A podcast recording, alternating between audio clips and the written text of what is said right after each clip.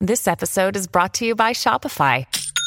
Forget the frustration of picking commerce platforms when you switch your business to Shopify, the global commerce platform that supercharges your selling wherever you sell. With Shopify, you'll harness the same intuitive features, trusted apps, and powerful analytics used by the world's leading brands. Sign up today for your $1 per month trial period at shopify.com slash tech, all lowercase. That's shopify.com slash tech.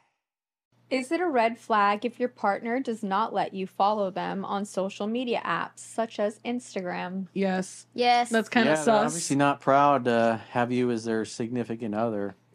They And- want nothing to do with you. That's No Yep. very betrayal. sus. Yep, They're hiding you from something yep. or from everything. Or from Yep. someone. From someone, from something, from everyone, from everything. They want nothing to do with you.